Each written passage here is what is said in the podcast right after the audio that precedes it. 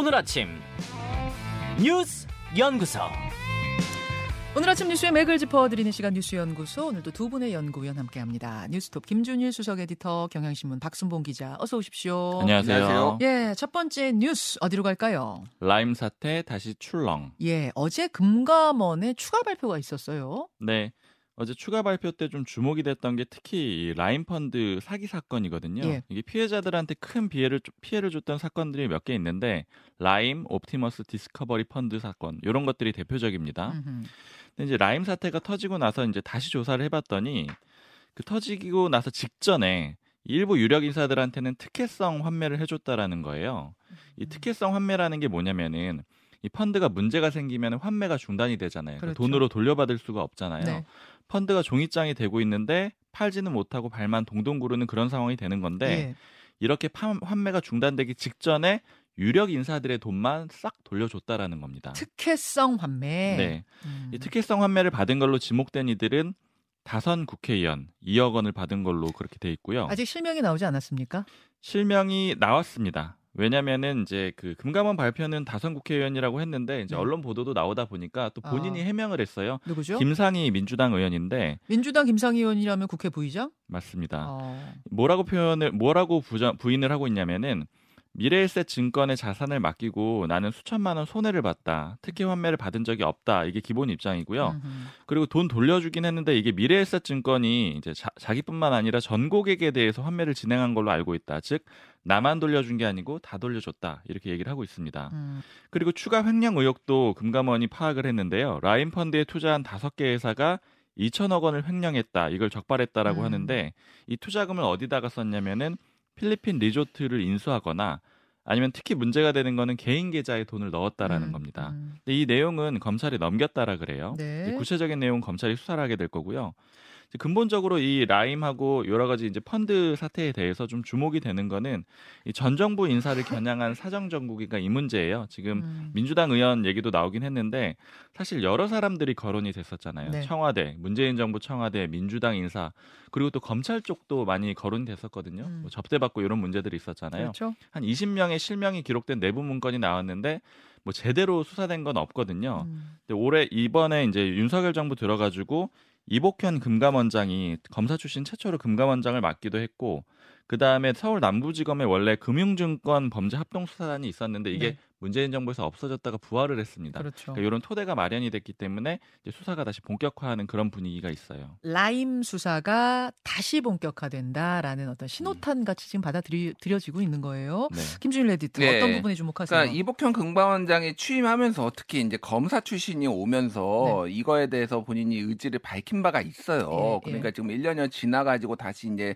어, 재수- 재 조사가 금감원에서 이뤄진 건데 음. 이건 뭐 예정된 수순이었다 어느 정도. 다만 이게 어, 어, 이게 어느 정도로 이제 나올 것이냐 뭐 이런 건데 음. 일단 라임 사태 기억 못 하시는 분들이 있어 짧게 설명을 드리면은 네. 2019년에 이제 처음에 한국경제신문이 7월에 이제 보도를 한 거였어요. 라임이 굉장히 큰 자산운용사였는데 이게 펀드 수익률이 조작된 의혹이 있다. 음. 돌려막기 하고 있다. 이 정도가 안 나오는데 음. 일종의 이제 뭐뭐 뭐 부풀리기 같은 거죠. 그러니까 그러면서. 투자자들을 모았다 뭐 이런 게 예, 사기다 예, 그런 거죠. 그렇죠. 이제 예. 그래서 그거에 대해서 이제 규제 완화가 이제 박근혜 정부 때부터 이뤄졌네. 뭐 문재인 정부가 문제네. 뭐 이런 논란도 있었고 그 김봉현 회장 같은 경우에는 여러 가지 논란이 있었는데 일단 검찰에 이제 그 남부지검에서 그 검사들 저, 향응 접대한 거. 음. 뭐 요게 이제 그 변호인이 그래서 그게 문제가 됐고 또 이제 이 이 이 사람이 이제 또 어, 기억하시겠지 얼마 전인데 탈옥하려고 맞아요. 계획서 쓰고 예, 그랬잖아요. 맞아요. 그리고 그 지난해 사람이죠. 11월에는 전자당 전자장치 끊고 음. 도주했잖아요. 그러니까 보석 예. 나왔는데 네, 예. 그래가지고 뭐 이런 논란들이 있었고 그때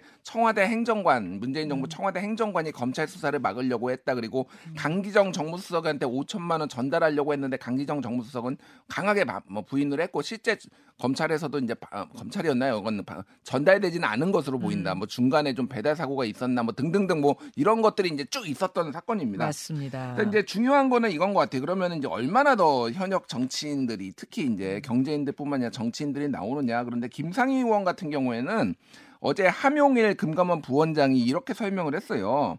뭐 특정 유력 어, 정치인 인사를 찾기 위해 이거를 검사한 것은 아니다. 그리고 인출자가 금융인은 아니기 때문에 범죄적 과실은 아닐 것 이렇게 설명을 했거든요. 음. 여기서 이제 금융인이 아니라라는 거는 김상희 부의장을 얘기를 하는 거죠. 그래서 음, 음. 해명이 얼마나 진실인지는 모르겠으나 어쨌든 뭐 그렇게 이제 금감원은 바라보고 있다라는 거고 이게 지금 추가로 지금 굉장히 많은 음, 뭐 이제 횡령들이나 이제 이런 것들이 지금 밝혀지고 있다라는 거예요. 그래서 이거는 결국은 다시 검찰 수사로 갈 가능성. 음. 뭐, 뭐 이거가 금감원에서 보이는- 고발을 하면서 예. 재수사가 될 가능성이 있단 예, 말씀이죠. 근데 이제 어쨌든 민주당 입장에서는 상당히 불편해하겠다. 왜냐하면은 이제 이게 대부분 얘기가 나오는 게 다 민주당 쪽 인사들 얘기가 이름이 많이 나오니까요. 그렇죠. 그 예. 당시 정부의 인사들, 여당 인사들 연루 의혹은 그 당시에도 이제 상당히 많아 많이 이름이 거론됐던 건데 예. 다시 재수사를 하게 되면 또 다시 이름들이 거론되는 것에 음. 대한 이제 부담감, 긴장감이 흐르겠네요. 뭐 예를 들면은 기 동민 의원이랑 뭐 이수진 의원이 김봉현으로부터 뭐 돈을 받았다, 정치자금 받았다, 그래 뭐 그래서 그걸로 기소되고 본인들은 이제 부인하고 있는데 뭐 이런 거 등등등이 예. 이제 조금 다 거론될 것 같고 어제 공교롭게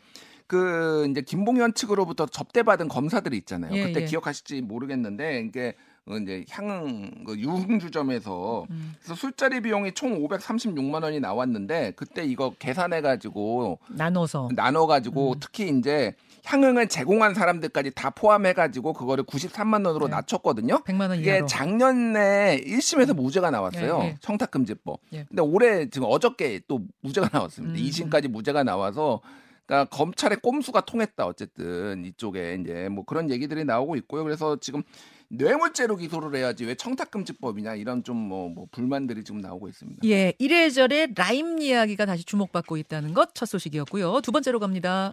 1. 수산물 수입 전면 중단. 어제 오염수 방류가 시작이 됐는데 역시나 중국이 크게 반발하고 있습니다. 맞습니다. 오염수 방류가 현실이 되고 주변국들의 반응이 나오고 있는데 중국은 크- 특히 강경하게 대응을 하고 있어요.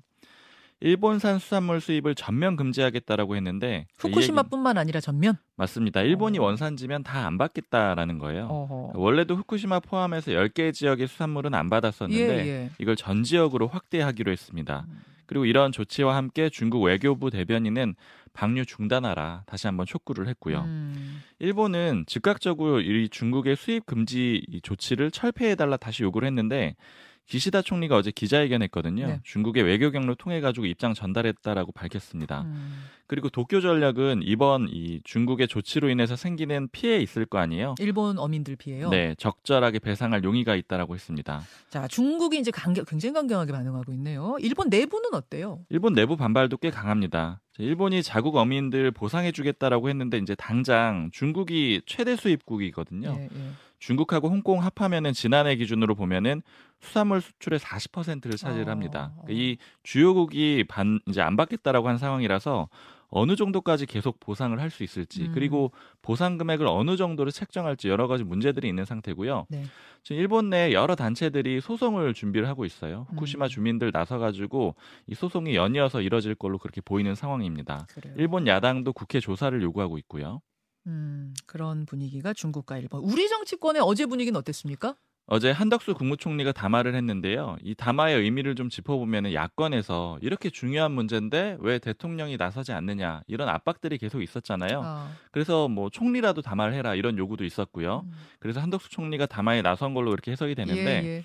어제 담화의 핵심은 정부와 과학을 믿어달라. 국민들이 과도하게 걱정하실 필요는 없다. 이렇게 얘기를 했습니다. 네. 그리고 또 덧붙인 게 오히려 국민들을 위협하는 거는 가짜 뉴스와 정치적 이득을 위한 허위 선동이다 이렇게 얘기를 했는데 음. 이건 아무래도 민주당 즉 야권을 겨냥한 걸로 그렇게 해석이 됩니다. 예. 좀 윤석열 대통령은 공식적으로 언급 안 하고 있거든요. 음. 지금 대통령실 설명은 총리 입장이 대한민국 정부 입장이다. 음. 총리가 대통령 뜻과 다른 말 하겠느냐 이런 얘기만 내놨습니다. 국민의힘도 보조를 맞췄죠. 맞습니다. 윤재옥 원내대표가 어제 발언을 했는데 오염수 방류가 이뤄지면 우리 수산업 망한다고 주문해오듯 하다가 하는 것이 이제 국민들 이 우리 수산물 불매 운동하고 다름없다. 음. 아, 우리 수산물 불매 운동을 네, 이게 거다. 역시 야권을 음. 겨냥한 내용이고요. 네. 민주당은 입법으로 대응을 했는데 오염수 대응 특별 안전 조치 법안 4건을 당론으로 채택을 했는데요. 어떤 거예요? 이 내용이 이제 종합적으로 그냥 보자면은 피해 어업인들 지원해 주고요. 음. 그 다음에 방사성 오염수에 노출됐을 가능성이 있는 그런 수산물까지 통합적으로 다 금지한다라는 수입을 금지한다라는 그런 내용이 담겨 있습니다. 예, 예. 지금 여야 반응들을 좀 보면은 이게 이제 총선까지 갈 거냐 말 거냐 음. 이거에 대해서 좀 관심들이 많아요. 정치적인 이제 관심은 거길 거다. 맞습니다. 총선의 영향. 네. 근데 양쪽 모두 분위기가 좀 긴가민가 하는 그런 분위기가 느껴지는데 그래요? 이게 어떤 의미냐면 일단 민주당 같은 경우에는 지금 이제 공세를 잡을 상황은 맞다라고 보고 있는데 음. 문제는 총선까지 안 갈 것 같다라는 거예요. 왜냐하면 이게 계속해서 방류를 하더라도 실제 보이는 게 당분간은 없을 거다라는 거죠. 내년 어허. 4월 총선인데 그 전까지 어떤 의미 있는 그 변화가 없을 거라고 보고 있고 예. 또 문제는 야권인데 야- 여권도 마찬가지로 보고 있는데 여권 같은 경우에는 당장은 지지율이 떨어지지 않을 거라고 보고 있다. 근데 문제는 뭐냐면은 이 경제 라인이라고 표현을 하더라고요. 음. 그러니까 바이든 대통령이 그은 경제 라인에 이제 편입이 되는 그런 그림인 건데 그 경제적 이익이 당장 돌아올지 모르겠고 음. 그다음에 경제 라인으로 긋게 되면은 이념 라인하고는 좀 다르다라는 거예요. 음. 이념적으로 그어졌을 때는 좀 견고한데 경제적인 문제는 상황에 따라 바뀔 수가 있다라는 거예요. 그래서 음. 대표적으로 예를 들어서 일본이 독도 문제 꺼낸다라거나 아. 그리고 미국이 중국하고 경제적으로 협력할 가능성도 굉장히 높잖아요. 예. 그러니까 이런 변수에 따라서 오히려 우리가 역풍을 좀 맞지 않겠느냐 이런 어. 우려도 좀 같이 하고 있습니다. 그러니까 총선의 영향력을 놓고 각 당의 고민. 여당은 오염수 쪽보다 경제가 지금 경제 사정이 어떻게 될 것인가에 더 촉각을 곤두세우고 있다 이렇게 그렇죠. 보면 돼요. 맞습니다. 오염수 문제로 얻어오는 게 이제 경제적 이득이라고 추정을 하고 있는 거죠. 알겠습니다. 김준일 에디터 예. 어, 어떻게 보세요? 그러니까 중국뿐만 아니라 이를테면 러시아 같은 경우에도 지금 연해주로 수입되는 생산과 해산물에 대한 방사성 뭐 물질 검사 뭐 이걸 말레이시아 같은 경우에도 일본산 수입식품 검사 강화 그래서 이 아시아 지역에서 일본 수산물 수입하는 나라들은 다 지금 검사 강화하고 있어요. 네. 그러니까 이게 엄청난 민폐죠 그러니까 음. 이게 그러니까 주변국들한테 엄청난 민폐고 지금 어제 하태경 의원이 이제 뉴스쇼에서 인터뷰한 게 지금 네. 화제가 돼가지고 문재인 대통령이 입장 냈거든요. 어, 하태경 의원의 어제 인터뷰가 굉장히 강한 톤이었어요. 예. 강하게 이제 입장들을 발표하고 나서 문재인 대통령까지 나서서 음. 하태경 의원 때문에 내가 이렇게 SNS 쓸 수밖에 없다 한마, 이러면서 한마디 하지 않을 수 없다 이렇게 SNS 좀 얘기를 했어요. 보여주시겠어요? 예, 예. 그래서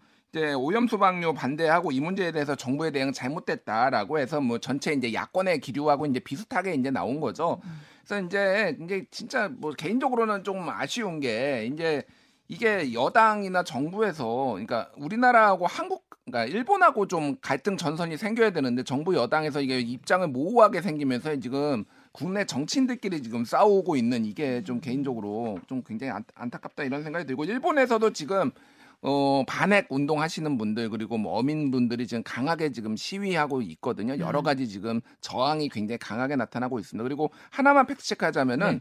지금 134만 톤이 앞으로 30년간 방류될 거라고 얘기를 계속 하고 있잖아요. 지금 그거는 저장된 거거든요. 네. 그냥 추산을 해보면은 하루에 지금 90톤씩 나와요. 그럼 음. 1년에 3만 톤씩 나오거든요. 그러니까 방류가 아니라 생- 예. 생성되는 새로 게. 예. 계속 나오는 거니까. 그러면은 30년이면 최소 30년이면은 100만 톤 나옵니다. 앞으로. 음. 그러니까 134만 톤이 아니라 234만 톤 정도가 방류될 거라고 최소 이렇게 이렇게 보는 게더 어, 과학적이고 정확한 겁니다. 오늘 이 이야기는 2부에 더 좀 풀어가기로 하고 세 번째 이슈 짧게 갑니다. 살림살이 팍팍해졌다. 아이고 이건 또 경제 얘기죠. 네.